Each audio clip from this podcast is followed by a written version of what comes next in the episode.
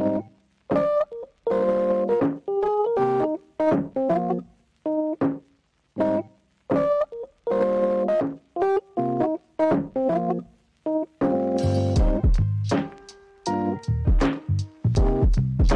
い、えー、始まりました。坂見じゃの思ってたんと違う第2.5回目になりますね。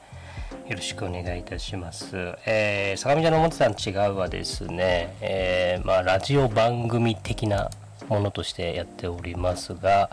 えー、まあ、京都と鳥取ですねそれぞれ違う地域で活動している坂田と大見者が、えー、ゲストと一緒にさまざまな思ってたのと違うといったエピソードトークをしていく内容となっております。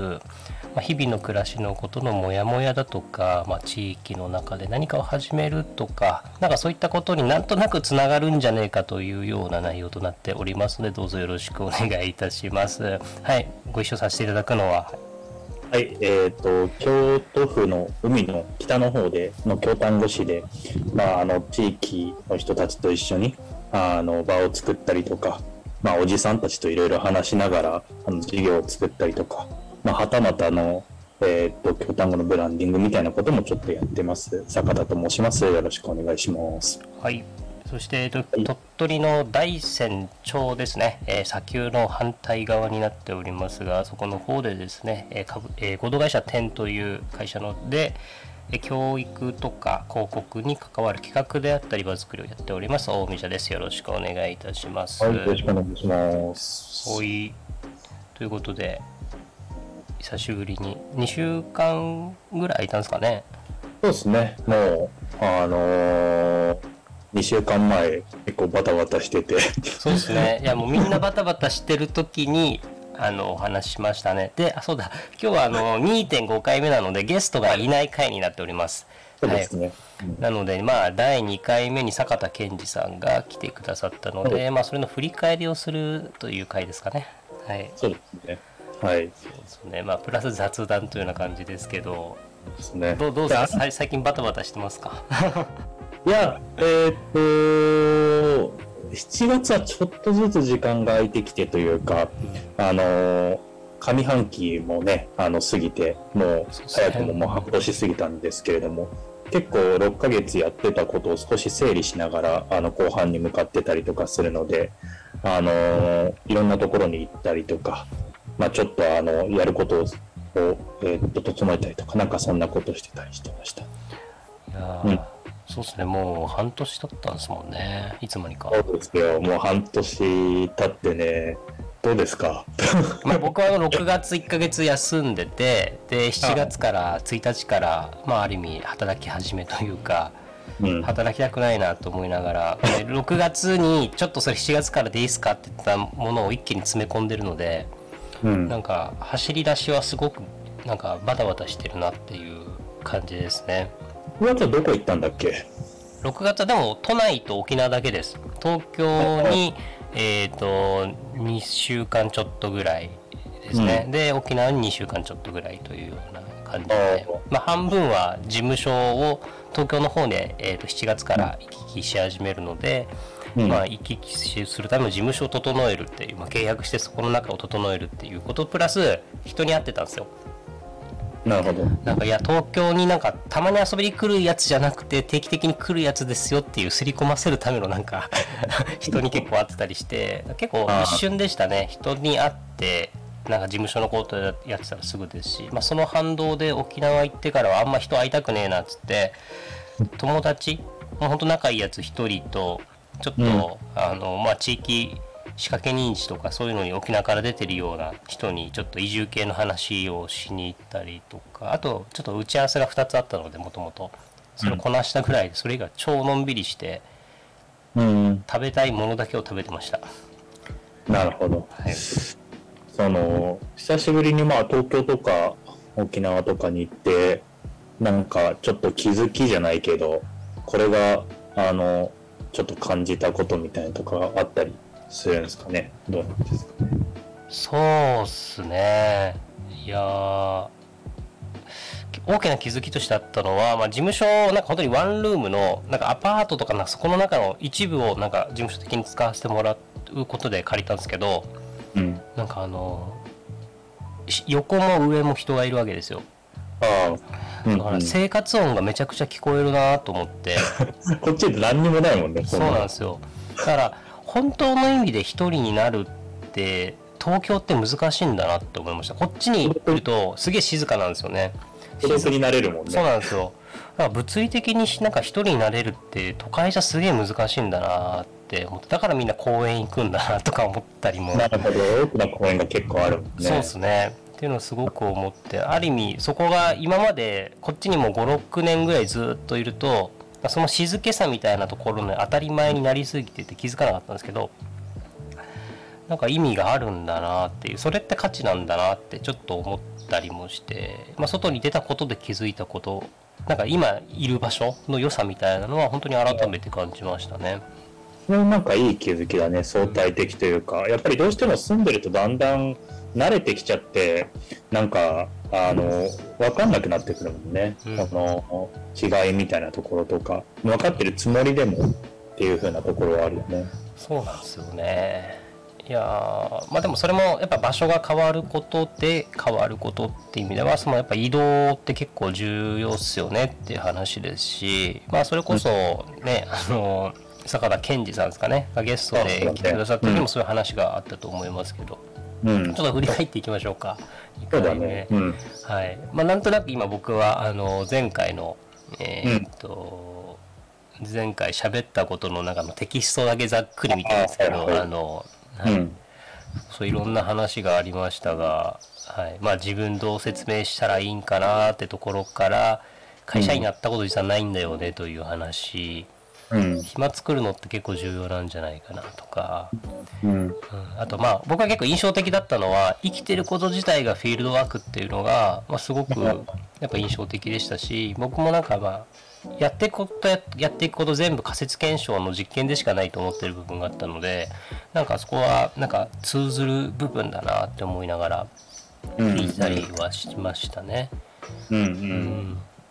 そうまあみたいなところとあと本当に一番最後の、えー、とこれさっき、あのー始める前にちょっと話したかったことなんですけど共通言語持ってるからその先の話ができるみたいなうんことってのは、まああのーここにいると共通言語を作るためのプロジェクトをやってますけどだから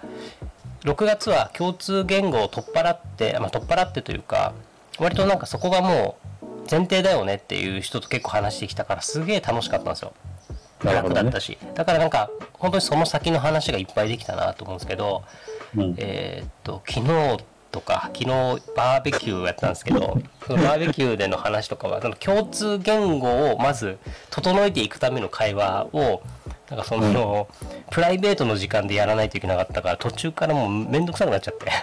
なるほどね。はいまあギャップがあったってことだよね。うんそのもうそんなのは前提だよねっていう話と、そねそこを組み上げていく。で、なんて言うんだろう、そこを仕事かみたいな感じっていう。なんですよね。そうだからやっぱすごいそこら辺ってやっぱいやすげえ面白い話ばっかだったなと思いながら僕は思ってるんですけど坂田さん的にはどうでしたか？なんかここの部分が特に印象的だったとかってありますか？まあ、そうだね。まあ、俺なんか、えっと、あれ2週間前だっけ、収録。2週間前ぐらい6月の23か4ぐらいだったかな。そんぐらいですね。うん。なるほど。あのー忙しさがその日ピークで、で、多分なんか6件ぐらい、5件ぐらい打ち合わせした後に収録してたっていう風なところがあったから、あのー頭に全然入ってこなくて。で、あのーただまあ、えーっと、まあ気づいたこととしては、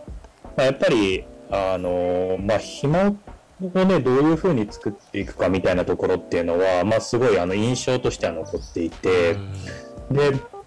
あのーまあそれで、あの、結構この2週間ぐらいで少しそれを実践してるというか、うんうん。あのーなんか、結構さっきのその、孤独というか一人でいる時間みたいなところとも共通すると思うんだけど、なんか一人でいる時間にやっぱり考えたりとか、なんか、あのまあ自分自身について内省したりとか、まあそういう時間があって、で、まあその仕事とか、あのプロジェクトでいろんな人と話しながら、それをまたアウトプットと出していくみたいな繰り返しだからそっちがやっぱりなくなるとだんだん枯渇していくなっていうのは結構あったりするから、だからその間にあるちょっと曖昧なものをまあえっ、と下半期少しまあ整理していこうかなみたいな。まあなんか全部はやっぱりできないなっていう風なところがまああるから、うんあのーやっぱり少し、まあ余白がなくなるのかな。でもまあその分時間が空いてからその自分で何か考えたりとか、あるいは他の外に行ったりとかする時間とかもなんか今確保できつつあって、うんだからなんかその時間のなんか確保の仕方みたいな、多分どこのね人たちもやってるのかと思うけど、こういう地域だからこそそういうやり方が何なんだろうっていうのを考えそうだなっていう風な。東京とか都会だとね逆に切れちゃってるからいいんだけど、うんうんうんここはあのそこがエンドレスにつながろうと思えばいくらでもつなげられちゃうからなんか特になんか言い訳がない人たちがどういうふうにそのなんか暇を作り出すのかっていうのはちょっと興味があるところかなって。うん感じまあそうっすね。まあ私今なんかまあそのつながってるって意味でちょっと例えば坂田さんは拠点に住んでるわけじゃないですか。あいや、えっとね、今拠点に住んでなくてあそうなんですか。離れてはいるから、うんだからそんな住み開きみたいな感じで出て1秒でその 仕事みたいな感じじゃないからだから比較的そこはあの時間をあのなんだろうな確保しやすいみたいなところはあるね。うん。うん、そっかそうっすね。でもそうなんだよな。僕の場合結構もう家と、まあ、家はなるべく人を今住み開きをしてるとはいえうんなんかもう予約制じゃないですけど来るっていうのが分かる人しか受け入れないようにしてる、まあ、あとはだから本当に近所の方が集落の近所の方が来るぐらいなので、突然。うん。でまあでも近所の方にその長野輪という組織の拠点の縄穂っていうのがあるのでうん。なんか割ともうすぐ近くですし、あんまなんかもう住んでると講師の境界線はそんなないなっていう感覚ですけどね。うんうん。だだからこそなんかどう暇を作るかみたいな部分とあとなんかその暇の見せ方 がすげえ重要だなと思ってます。ああなんかあのえってことは結構その境目ないからそのなんだろうな。ひそのひ一人でやっぱりいる時間を確保するのは難しいみたいな感じなのどう。思ううんまあ、今はあの僕の中ではなんかいろいろと自分が場を離れる準備をしてる段階なのでなるほど。まだ完全離れるわけじゃないからちょこちょこやっぱいるんですよ。うんいながら他のメンバーがどう動いてるのかなとかを見てたりしますし一応引っ込んではいるんですけど奥の部屋とかにだから一応は気にかけながらそこにいるということをやってるのでどうしてもやっぱ一人になれ離れて一人になるみたいなのはなかなか難しいかなとはうん。思ってますね。で意識的にはもう最近あの焚き火を趣味にしてるので焚き火の時間だけ一人の時間まあ一人と猫の時間みたいな感じですね焚き火どこでやってんの？あの家の外でやってます。ああ、そうなんだ。はい。あのいい入り口のところの軒下で。ああ、はいはい。い。いね。そうひたすらそう木を焼くっていうだけなんですけどもうその時間が一番深く考えれるし。あそこ行って行きそうだもんね。はい。ってのはめちゃくちゃありますね。うん。そっか。まあケンジさんのその暇の話はやっぱ面白かったなあとは、でもなんか、あの、まあ、印象的だったのは、あれかな、なんかその役割がその、いる立ち位置に、によってだいぶ変わってくるみたいな話をまあしてたと思うんだけれども、あの、それが、やっぱり自分っていうものをがこれができるからこうっていうよりかは、そこのなんか立ち位置だったりとか、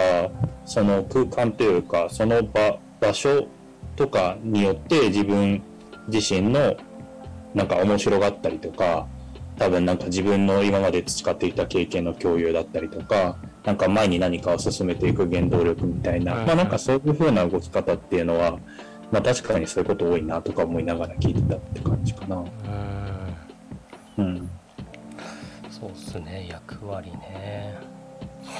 まあでも僕あの役割っていうかその人に対しての役割もあるし自分をどうそこにスポッとはめるかみたいなうん。これって多分あの環境論に近い気がしててあうん。のエコの方じゃなくてどういう風な労働環境を作るかとか自分がパフォーマンス発揮できる環境を作るかって話な気がするんですけど、うん。うん、なんかそうそう自分さケンジさんはなんかもう自分が、まあ、広報とかは嫌いだけど苦手だけどそれ以外は割と何でもできちゃうみたいなことでうん。言われてたじゃないですか。うん。そう。でもそこの部分はどうどこまでだから僕も自分にそれ当て込んだ時に広報できるけどやりたくないなとか。うん。そう。自分は多分企画するのと、まあ、川上川上ですね。企画のなんかその座組作りというかこの人とこの予算でこういう感じで進めていきましょうって決める川上の部分と川下がめちゃくちゃ好きなので超現場。もう本当にもう現場でファシリとかしますみたいな。普通にもう接客をコーヒー出しながら接客しますとかっていう両方大好きなので超、うん。だからなんかもう踊る大捜査線じゃないですけどもうなんか現場も会議室も両方好きなんですよああなるほど、ね、ただそこに行くまでの移動が嫌いなんですよ。だからそうデザインやったりだとかその、まあ、広報したりだとかなんかそそこの手を動かす作業を僕は今人に手渡せるようにっつって今アシスタントつけたいなと思ってるので。なるほどね。そこができるとすごく役割分担とあとなんか僕が仕事を他のところでパフォーマンス発揮できるから売り上げとかも上がるんじゃないかな結果いいんじゃないかなと思っててなるほど。それを今年のらまあ1年間でちょっと試していきたいことだなっていうことですよね。うんうん。まあチーム作りだよね。そうですね。そうそう。チーム作らなきゃやれることがねっていう。そうだよね。まあでもそれもやっぱり自分自身を深く知ることによってチームが作られていくというかね、うん。なんかやっぱりまあでも、まあ、他者の影響もあって、まあ、自分自身をまあ深く知ることもまああるとは思うんだけれどもまああのそれはでもそのやっぱり自分について考える時間がないとなかなか浮き上がってこないことだなって思ったりするよね。でもそれで言うと、あのチーム作りってその自分がまあ自己理解もあるんですけど自分がこういうふうに向いてる向いてないって考えるのがまあ前提にあるんですけどうんなんかそれよりもなんか一緒にやっていくチームの人に自己理解を促すようなコミュニケーションは結構必須必須だなと思っててなるほど。それをやらずにただただ業務だけこなしてもなんか良くなくてだから結構一緒にプロジェクト終わった後とかにフィードバックとか、まあ、リフレクションの時間をちゃんと僕は取るようにしてるんですけど今回どう,、どうだったみたいな部分とか。うん。だから結構そこの意識がないとじゅダメだなって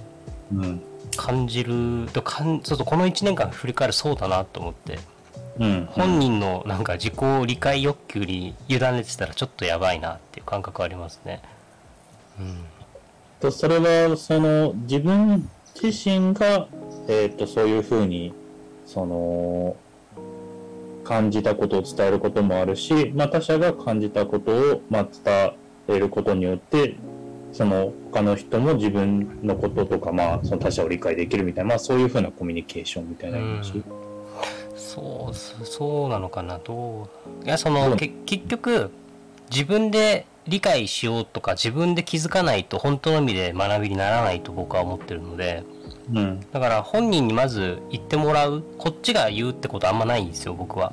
うんうん。本人が言ってだったらこうかもねみたいな話を一緒にしていく。こう次プロジェクト組む時はこういうふうにやっていけるといいかもねみたいな、うん。うん、なんか思ったよりちょっとウェブを一緒に作った子とかはウェブ作ってて、まあ、コーディングも今回やってみたけどやっぱりまとめてそれをやっていくと結構大変だよねとかコーダーと一緒にやった方がいいとかプロジェクトマネージマネージャーみたいなこういうタイプのプロジェクトマネージャーの方が自分は動きやすいな。じゃあそれはなんで？みたいな話とかをしていくと本人が気づくじゃないですか。確かにね。でさっきあの坂田さんが言ったみたいに自分一人だと自分ゆっくりと深く考える時間ってなかなか持てないからこの仕事のプロジェクトを通じてその機会をある一緒にお互い作ろうみたいな意識が強いです、僕は。あなるほどね、うんだからまあそこによってまあ相互理解が進むし、まあ、チーム化も進んでいくから、まあ、そこにちゃんとリフレクションしたりとか、まあ、その時間をまあかけていくみたいなところをまあした方がいいんじゃないかっていう。そうですね。なので、まあ、その今回できたからウェブをお願いした、今後ウェブのお願いとかってしてもいいのって時に、あ、そう、たく、いや、ちょっと違うかもなって話になって、その子は、あの、グラフィック、まあ、ビジュアルし、あの、なんだろうな、インフォグラフィック的なものだとか、あとは普通にあの、グラレコとかやってる子なので、なんか情報整理とかっていう、その、ほウェブで作る方、なんだろうな、要件整理だとかディレクションとかの方で関わった方がいいんじゃないかっていうで作る人の気持ちもわかるからっていう話になってもうじゃあ今後ちょっとそういう風にプロジェクトに入ってもらえる機会があるかもしれないからお願いしますって話になりましたねなるほどね。うん。だからもうやっていく中で変化していくよねお互いにっていうのはやっぱ思いますしね、まあ、僕はその組み方を考えるっていう采配を考えるっていうのがまあ仕事だったりするのとうん。一緒にやっていく中でお互いちょっと変化していく何かしらの問いを投げかけるのが割とその大事なことかなとは思ってたりするので、うん、なるほど。ねまあ、そういう意味では、あれやね、まあ、今年から来年にかけては、まあ、そういう組み方みたいなところとか、うんあるいは、その、まあ、外からの仕事を取ってきて、組んで、で、地域とも組んで何かをやっていくみたいなところも、まあ、目指すべき方向なのかな。そうですね。いや仕事がないといけないですからね、そうそうね。昨日あそう今週1個新しい、まあ、広告系の仕事ブランディングの仕事が決まったんでうん。よっしゃっていう感じですけど。うんまあそれがないとやっぱ仕事がないと人って一緒に多分なんかなんかプロまあもちろんプロボノだとかなんだろうなライフワーク的にっていうのも大事だと思うんですけどお金を介してのコミュニケーションでしかなんかお互い学べないことってあるよねと思ってるのもあるのでちゃんと案件取ってこなっていう感じです。うちの会社としてはですよ。長野輪としては結構そのお金を返さない物技交換だとか物々交換だとか違ったその交換の形だとかなんかお互いの総理の作り方みたいなのを考えるんですけどでもちょっと会社としてはちょっと違ったことをやっていかなきゃいけないなっていう民間超民間発想かもしれないです。まあでもその実験的なことをやっていくっていう意味に相手はそういうコミュニティベースでいろいろとプロジェクトを組めたりとかもするし、まあ、逆にそういうそのお金っていうものもを介して手段としてで切り口がそこににもあることによってあのいろいろと組み合わせが見えてきたりとか対話が進んだりとかもするから、まあ、一種なんかそういう対話を進む機会としての仕事だったりお金っていうのはねあるとまた違う見え方が。でそこが混ざっていくことによって新しくクリエイティブが生まれる可能性もあったりするだろうしっていか。そううですね。のもあるよね。そう個人的にはあの僕あの本当ケンジさんと同じで面白そうだったらお金にならない案件とかも結構やりたい方なので、うんううんん、ですしまあこれもだからそのさっきのバランスの話ですよね。えっ、とケンジさんの話にその暇の話に戻りますけど、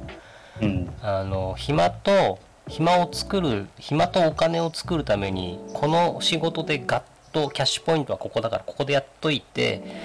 そしたらもう他のことは別にお金もらわなくても自分が経験積めるからやれるよねと単純に面白そうだから実験になるからやれるよねみたいな時間作れるので、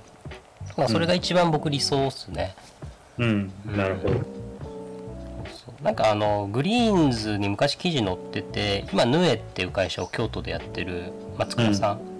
ああはいはい。松倉さんは前のお化けっていう会社の時にの時に多分グリーンズ載ってるんですけどうん。だから3分の1ぐらいかな。で3分、えっとね、年間のうちにもう目標売上はなんか最初の3分の1か3分の2で達成するって言ってて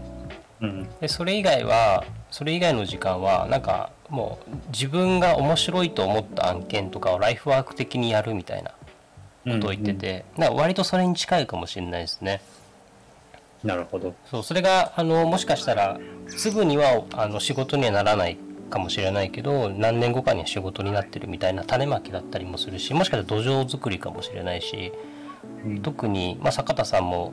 こういうローカルにいるからそこの部分は重々承知の部分だと思います。が関係性がないと動かないものってめちゃくちゃあるじゃないですか。あるね。顔知ってもらってるかどうかみたいな、うん。その顔を出すためのプロジェクトもなんかある気がするのでそこはすげえあるなって思いながらうんうん。今ひっそりとやってます。はい。なんかそのし仕事自体はちなみになんか口コミベースとかでなんそういう依頼が来るみたいな感じになってるのかなりつつあるのか。ああそうですね僕24か5ぐらいでフリーランスになってますけどまあなんか自分で仕事を見つけて応募するみたいな、まあ、ライターの時はメディアを見つけて書かせてくださいみたいなのがよくやってましたけど鳥取でもそれがねいつの間にかあのいつの間にかどっちかというと勝手に仕事が来る流れになりましたね。うんうん。でそれは本当に坂田賢治さんが言ってたみたいな感じでなんかたまたまその飲みの席に居合わせてこれできないとか言われるみたいなうんうんとか、なんか話聞いてるといやそれ多分僕これできますけどねみたいな話でじゃあやってみるみたいな感じでもらうことが多くてその延長線上に多分今もあってうんあそうでもあれなんですよ。その縄の輪っていう組織に関わって縄穂という拠点を作ることであれが僕の営業ツールになってるんですよ。ああなるほど。共通言語であり営業ツールになっててあそこでやってることをうちでもやってほしいとか、あそこでこれができるんだったらこれできるんじゃないって声かけてもらうことが多くて。うんうん。なんかそこがそうですね。だからインバウンドマーケティング的な発想というか感じですね。自分からなんか行くみたいなスタイルの営業はもうずっとやってない気がします。うんうん。でもそれでもうちょっと今年やってもいいのかなって逆に思ってるのもあるんですけど。ああなるほど。それはどうしてですか？気になったのは。うーん。いやなんかあのーまあその拠点がやっぱりあるからこそあのそこにまあ興味を持つ人がいたりとかあるいはその知見自体がまあいわゆるなんかあのやってること自体ではまあおお金を生まなくてもあのその経験だったり知見ををしてる人たちがまあいるとは思うから、うん。まあ、そこがうまくつながることによってなんか循環が生まれてったりとかもするんだろうなっていうふうには思っていて、まあ、そういうのは結構強みというか、まあ、東大元暮らしにならずに、まあ、地に、まあ、足があることによってまあそういうことが起こるんだろうなっていうのを思いながら聞いてたって感じかな。そうですね、いや本当そうなんですよね。全部が全部そのお金とかにしようとすると難しいですからね。それはなんかあの地域おこし協力隊の今まあコーディネートとか関わってるんですけどうんそこで地域の人からお金もらっちゃやばいよなっていう話とか結構あるんですよ相談された時にあそこは。むしろ還元した方がよくてそこでの成果だとか経験値から新しい仕事を持ってきてそこをキャッシュポイントにした方がいいよねっていう話は僕の中では何個かあってまあ、あるよね、そういう勘どころというか、うんなんか短期的で見たらそこ行っちゃいそうだけど、中長期で見た時にはそうじゃないよね、みたいな。そうなんですよね。そこすげえ難しいとか見せ見見せ方もあるんですけどね。こういう場所でやってるからこそ地域住民さんを相手にするんだったらちょっとやり方考えた方がいいよね。これは都会のロジックじゃできないよねみたいなのはやっぱあるのでそこのバランス感覚がいい人ってなんですか超めちゃくちゃ偉そうですけど意外と少ないよなと思ってて、うん。うん。そのいい人を僕は呼び寄せたい大船長にうちの会社を手伝ってほしいと思ってるんですけど、あわよくばうんでもなんか冷静に考えたらさ、なんかその人たちがまあその土地を継続させてたりとか、まあそれによって暮らしをまあ作ってきたりとかしているわけで、まあそれ自体はまあ応援していくことで、なんて言うんだろう。そこに価値って溜まっていくと思うんだよね。編集したりとか企画したりとかして。で、それ自体がまあすごい付加価値だから、そういうものをやっぱり外から来る人とかが体験したりとか、まあ光を見るっていうところにお金を払うっていうのはすごく真っ当だなっていうふうに思って、うんそこに時間かけてるわけだから、その普段からいる人たちとか、いろんな人が。うんで、それを何か学びに来るっていう意味での観光って切り口だったら、まあ、それにお金払うのが、外からの方がもちろんお金を払いうるというか、うんうん僕たちも同じじゃないですか。なんかどっかのエリアとか行った時に、ここにお金払うとか、これが面白いと思って払うっていうのは、その人たちが培ってきた何かが、や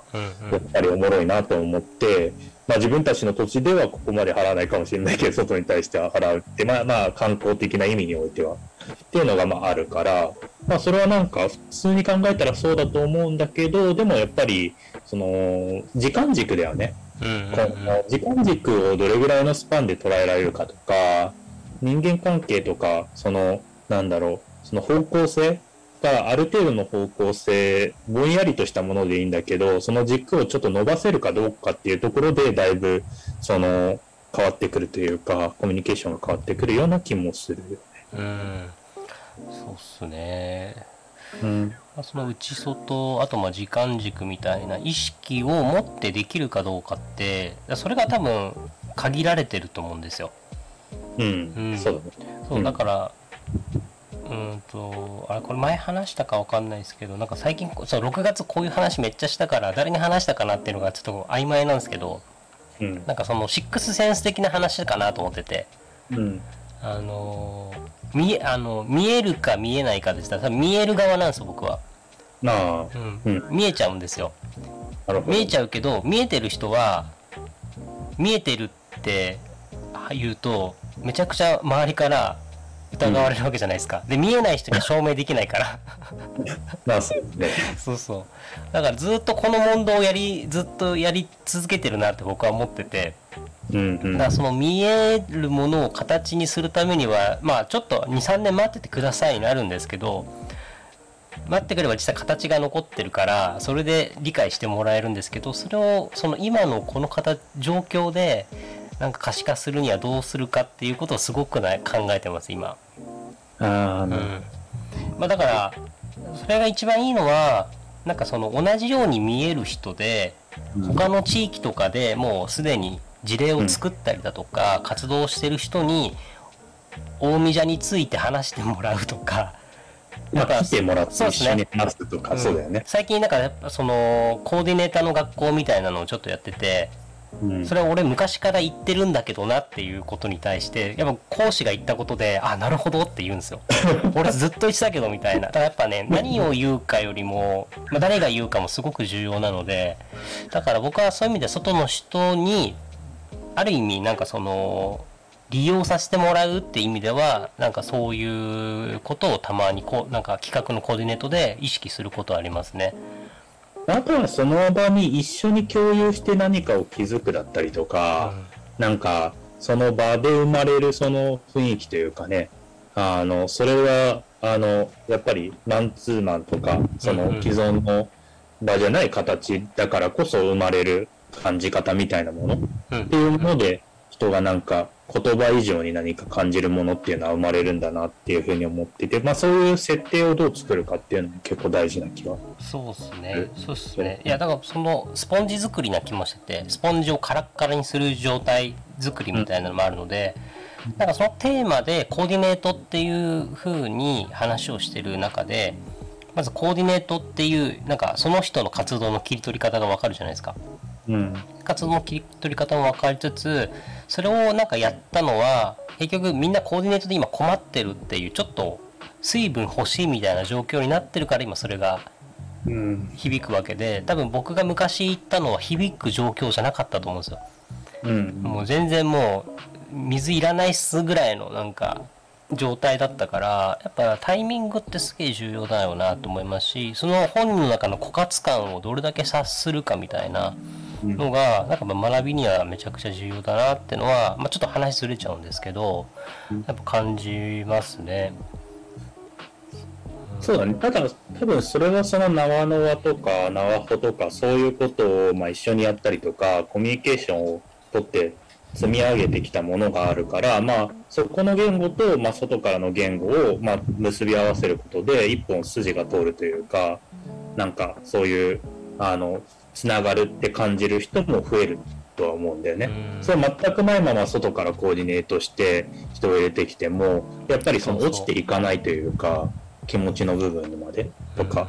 行動まで多分落ちないと思うからまあ、そういうところが結構大事かなって思ってそうっすね。そうストーリーを重ねる場所を企画で作るっていうイメージですかね。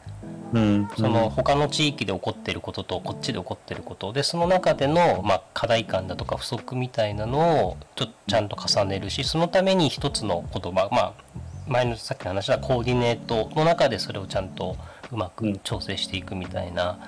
うん。なんかなるほどそういう気が自分の企画の考え方って割とそういうことなのかなっていう。なんか今坂田さんの話の中でちょっと整理できた部分があったんですけど。うん。うん、なんかそうですね。そっちでもさやっぱりさあのまあ寄せちゃうけど妖怪的なわけじゃん。そのうん。境界を越えていくというか、はい。その要はさなんか例えばその東京とかに行ってその見える人たちと話をしたりとかしてさでそれをあのなんだろうそそういう人たちと一緒にまあそのなノアとか来た時にもさ、まあ、自分自身がそのやっぱりそのまあ、ある意味見えない人たちでも現場では見てる人たちとどうコミュニケーションを取っていくのかっていうのはやっぱり培ってきたりとか一緒にやってきてるからそこをつなげられるっていうのはものすごい強みというか。うんてかほとんどそれやらないしみんな面倒くささもあるしあとなんかなんていうのそこに価値があるのかとか優先順位として時間かかるからやりたくないしとかあのあとはまああの短期的な広告的に見える成果を求めがちだったりとかむしろそっちの方がお金がついたりとか、まあ、いろんな要因でやらないんだけど本質的にはそこをどういうふうにつなげていくかっていうふうなところがまあ、すごい大事だし、まあ、それによって来た人にもフィードバックがあると来た人もまた持ち帰れるわけだからなんかそういう風なところを行ったり来たりできるっていうのは本当は強いというか意外とやってないなっていうふうに思ってるよね。そうだそうそう。それはね多分坂田さんはめちゃくちゃやってると思うしで僕も多分やってる気がしててであの、ね、都会の見える人は逆に田舎の人の見えることが見えないんですよ。そこが難しいところでうん。まあ、そのこのち田舎のこのコミュニケーションロジックがわからないとか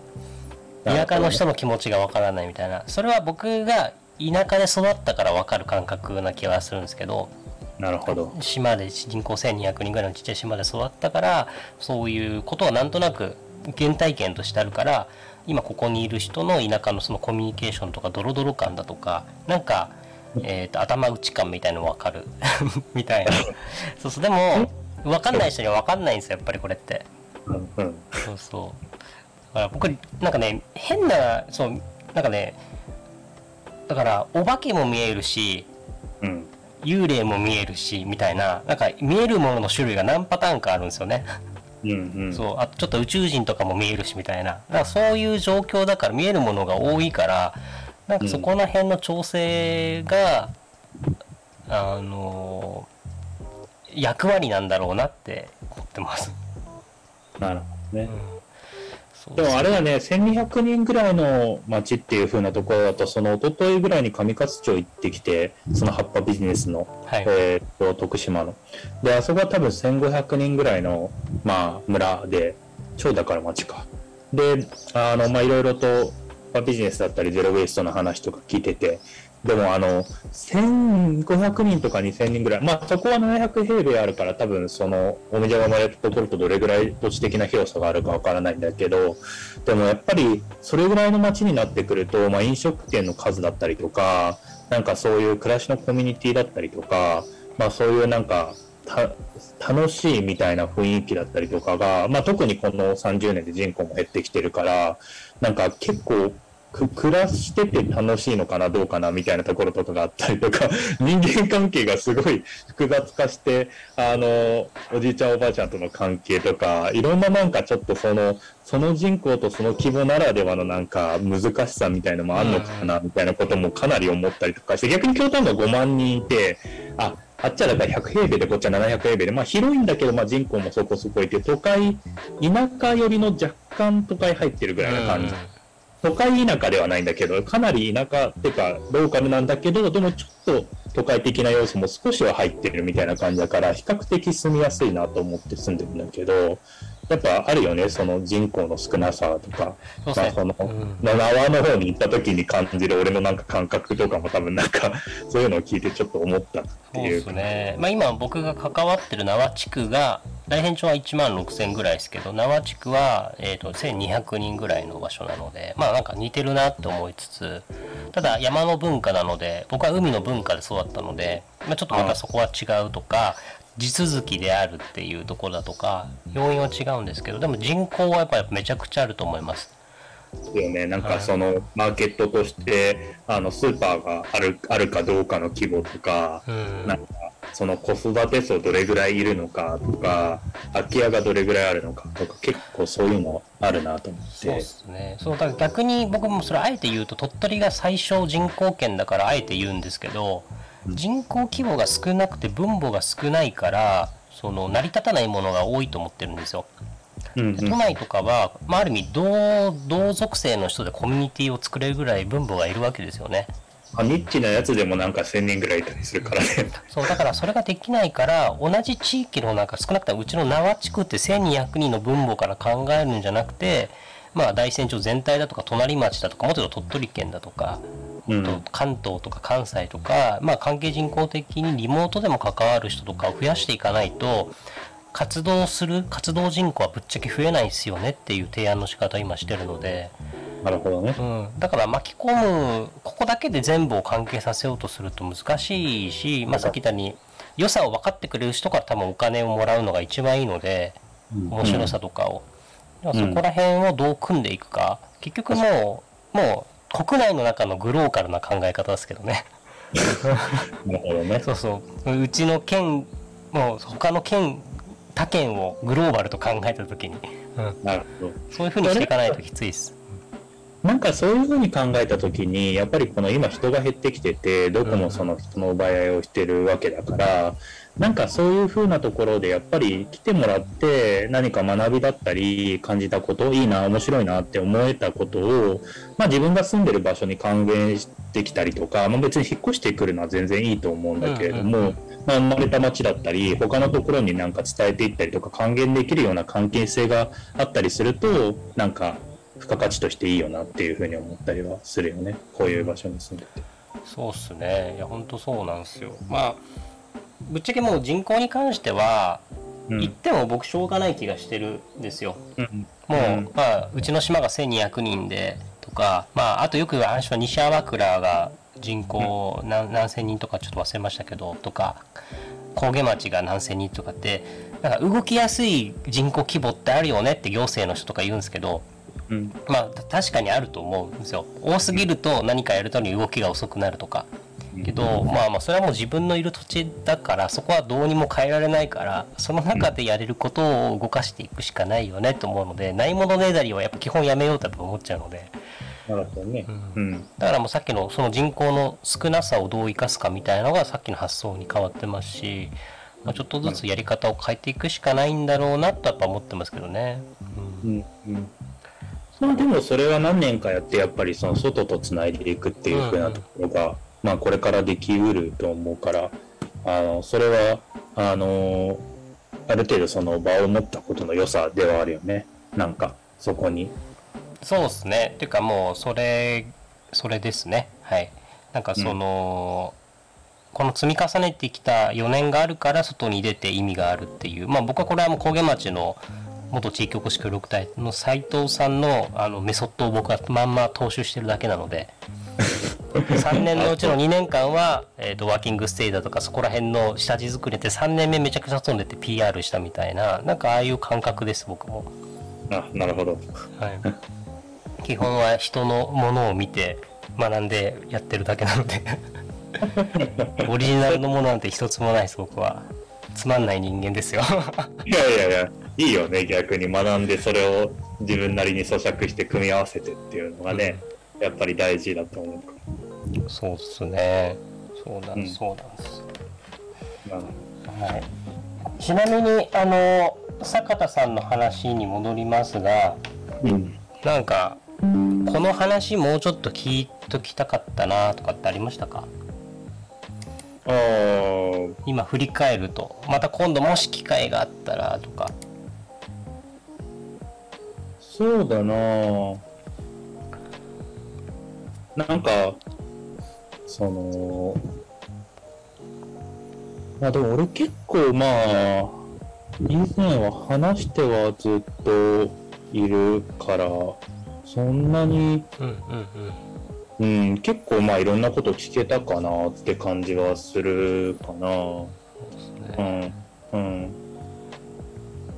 それはあるかな。うんああ、でも、そっか、3分の1、3分の1、3分の1でまあ動いていくっていう風な。なんか、ずーっとそういう風な流れでいくのかなっていうのはちょっと気になるけどね。あの、ずーっと銀融詩人みたいな形で行くのかどうか。あるいは、なんかやっぱりどこかのタイミングで、なんか、ちょっとやっぱり、拠点というか重点エリアを、重点的にもうちょっとい時間をかけるみたいな感じになるのかとか、うん。体力も落ちてきてるわけで、あの、そんな中でずーっと行く、朝そうだからずっと行くのかなぐらいな感じはちょっと気になるけどね。そうです。ね確かにでもどっかでシフトしていくタイミングはでもあるのかもしれないですね。うん、うん。そうそうまあそれこそ坂田さんがまた例えば結婚まあ健二さんが結婚されてお子さんとかが生まれた時にもしもしもですけどまたちょっと変わってくるじゃないですか、そうだね。結局関わる人僕もやっぱ今すげえ身軽独身で身軽だから今みたいな動き方できるなと思いますけどまあ選択するよね、むしろそういう動き方を。そうっすね今しかできないかもなとか思うと、うん。僕は30で結婚できると思って結婚できなかったからじゃあ10年繰り上げようで40まではって思ってるのでもう好き勝手やってやろうって思ってるんですけど、うん。うん、かまあそうっすね確かにその先の話がねどうなっていくかわからないだろうしどうなっていくか面白がっちゃうのが多分ケンジさんとかのスタンスだと思うんですけどこれが変わるタイミングってどういう時なんですかねっていうのはやっぱ聞いてみたいですね。うんそうだね。なんかどういう条件だと変わるんだろうか、みたいな感じとか。そうですね。あとはなんか僕はあの頑張ってる時やっぱうまくいってないなみたいな話があったじゃないですか。まあ、うん、そのなんかその具体的エピソードとかちょっとほじくり回したいなと思って、まあ、それもいいね。と思ったりもして、うん、うん。そうですね。確かにね。なんか、でもそれってなんかめ、あの、なんか、コインの表裏のような気も実はしていて、まあそれは本人確認だけど、まあ頑張っていてやっぱり失敗しまくっているから、まあ振り返った時に、まあそこの力をまあ抜いて形を作っていくみたいな。まあで、それでまたちょっとなんか忙しくなって頑張ってみたいな、なんかそういうののまあ、いわゆるなんか経験値の繰り返しな感じもまあしなくはないなと思ったりもするけど、まあまあそれはでもあの感覚どうなんだろうっていうのは聞いてみたいですね。そうですね。そう割とそこら辺の部分っていうのはまあその自分自身に当てはまる話なのかもっと一般的に当てはまる話なのかとかなんかそこら辺はなんかいろいろと掘り下げれそうだなとかうん。あともう一つだけ僕があるのはそのインプットしたことをどうアウトプットするかなみたいな話はちょっと坂田さんたちと話したいと思いましたダブル坂田と。うんうん。なんかその基本なんかやる何かをやるときに僕はインプット超重要だ重要だと思ってるので引き出しをいっぱい作らないとアイディアって結局、まあ、さっきの斉藤さんの真似してるっていうのもそうなんですけどうん。あの基本的にオリジナルなものとか出せないと思うんですよ人は。うんうん。もう僕はもう自分は凡人だと思っもう気づいちゃった時にまあ20代ぐらいで気づいて超ショックでしたけどまあでも早めに気づけてよかったけどね。だから凡人は凡人なりの戦い方をしなきゃいけないなと思う時にやっぱ知ることいっぱい知ってその中で組み合わせていくだとかでやっていくのが重要と思った時にでインプットするじゃないですか。うん。インプット結構重要だよねってことをどんだけ伝わってんのかなとかあとあインプットをちゃんとアウトプットしないって意味ないよとか、まあ、接続しないとあんま意味ないよねみたいな話とかってどうするか、まあこれはうちの会社のえっ、とインプット学びに関わるっていうのとアウトプットの表現に関わるっていう部分がああるのでなんかぜひお二人に問いかけたいなっていうとこああ、なるほろそうまあこれはまたどこかでかな。ど。めちゃ大事だようね。んあのやっぱりそのみんなそのアウトプットに目が行きがちだけど、多分相当圧倒的な、まあそれはその瞬間だけじゃなくて積み上げてきた体験経験とかいろんなインプットのもとに、まあ、ちょろっとアウトプットがまあ出てるだけだから、その氷山の一角でしかアウトプットはまあ基本的になくて、でまあそれがいわゆる、まあ、ブランディングとかも同じ理論だなとも思うんだけどね。だからそのコンテンツがいろいろと自分の中で溜まってきてとか、まあ、小さなことを繰り返して内省して、でそれが一種なんかちょっとにじみ出てるものがまあブランディングでしかないから、まあ、俺はなんかそういう意味ではここのその氷山のところの下の部分と上の部分は会社結構分けててう、んうんうん。もうちょっと正確に言うとここ3つ分けてて。はいはいこの で3つ今会社あるんだよね そのめちゃめちゃローカルなまあ正確に言うと7月の終わりにあと2週間ぐらいで会社つったんだけど、まあいわゆるまあナノアみたいな会社とあとまあ単語暮らし探検者っていうなんかもうちょっとコミュニティベース全体のコミュニティベースのまあ法人とあとまあ裏裏っていうそこも含めてまあインプット外からのインプットとかそのつなげたりとかまあえっとここら辺にちゃんと浸透するようなブランドラインをどう作るのかみたいな感じのまあ会社としての裏裏みたいな感じで結構そこら辺をめちゃめちゃドローカルそのローカルも含めた、まあ、地域の企業だったりとか岩井単社とか、まあ、地域コミュニティ。でなんかここがもうちょっと外とのつなぎ役みたいな感じで分けたりとかしてて、まあ、そうするとなんかどこのあのところでも言い訳が立つというか あの体の立ち位置の言い訳が立つから結構せ整理というか気持ち的には楽というか、そんな風にも思ったりして。そうですねいやそう僕僕はもうそこら辺はえっと個人格と、まあ、僕ケケケっていう個人で野号で活動してるので個人格と会社の点っていう法人格ではなんかやっぱそこら辺のなんかどこが上の方な氷山の上の方なのかって意識やっぱありますし、うんもっと言うと、まあ、そ組織格っていうのが僕の中で生の輪なんですけど、うん。個人格法人格組織格みたいなのをなんかすごく意識してなんかその氷山の部分と入り口と奥奥行きの部分をなんか分けてるなーっていうのをちょっとなんか聞いてて思いましたしそこら辺の話はまた誰かにちょっと問いかけたいですね。うん、なんかその辺が混ざり合ってるとだんだんなんかどこに対してのっていうのもあったりするから全部がつながってはいるんだけどまあある程度区切りをも持って把握したりとかすると結構気持ち楽な感じはしてきてるって感じそうっすねいやーそうそれ面白いな。うん、ちょっと抽象度高いから多分 しかも身振り手振りでなんか氷山の一角かとかっ ラジラジオなのになんか違う感じで。聞いてる人のことを全然考えてない最悪ラジオですよね。そうなんで、リスナーは本当に今全く考えてないで、ちょっとあの、普通にあの、画面あるからコミュニケーション取っちゃったっていうのそうは、僕らはね、ズームで会話をして、それを収録するというスタイルで今やっておりますので、そうか、まあそうっすね。はい、はい。はいはい。まあ、というようなちょっと30分ぐらいとは言って話面白くなっちゃったから50分ぐらい今喋ってるんですけど、はい。クロスえパターなんで、ーそうなんですよ、はい、12今お昼で12時のなんかちょうどチャイムというかあれもなったというところなんですけど、まあ、次回、まあ、第3回目っていうことで、まあ、多分ねえっ、とあの PTX の白瀬君を呼ぼうと思っております。あはい。あの移動のあったとは言ってたので新しい新規部署をやってるって前話をあの東京の6月に飲んだ時にお話をしてたので、了解ですね。はい。まあ、そこら辺の話もそうですしまあなんかえっとそう住んでた場所が変わったんですよ。結構僕は近所阿佐ヶ谷ら辺に住んでるということなんですけどなんか場所も変わったっていうなんか多分そこら辺に思ってたのと違うなんかエッセンスがあるかなって僕は思ってるのでそこら辺を掘り下げて聞けたらいいなとか思ってまあそうだね、なんか、そこのマンションの場作りみたいな話もちょっと聞いてたしね、まあよく言ってたよね、なんか、あのうん当時、年末年始に。そうそうそう年末年始で、白瀬のところに行ってたのを、大宮のところに行くようになったっていう。そうそうそうっすよね。そうそうそう。それがそうそうなんです。結局そう代替品なんですよね。いや、そんなことはないよ。ただ、いやいやいや。いや、まあでもなんか、いや、おも面白いんですよ、そこら辺がやっぱり。で、なんかね、いつの間にか、その、ライフ、なんか、フェーズも変わっておりますし、で、まあ、PTX はどちらかというと、コミュニティ支援じゃないですか。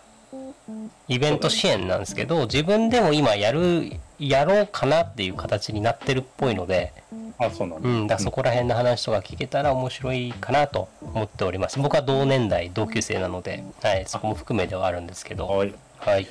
楽しみですね。はい、ということで、とりあえず第3回目またどこかで、えーっと収録してやりたいと思います。ちょこちょこね、あのー再生率、あの再生回数が上がってきてるので、やっぱこれって回数、そうなんですよ。あのやっぱね、回数を積み重ねていくと、一回聞いたら他のも聞いてみようってなるっぽくて、マジで？この、ちょっと、もう少しだけちゃんと話そうかな。ちょっとあの、どこから流入してるかわかんないですよ。でも、ちょっとずつ飲んで、あの聞いてくださってるんだなっていうのが、その数字見てて思ったので、いや、ありがたいですよ。はい。ちょっとダラダラとではありますが、またこんな感じでやっていきますので、引き続きどうぞよろしくお願いいたします。はい。はい、ということでありがとうございました。はありがとうございました。い、ちょっ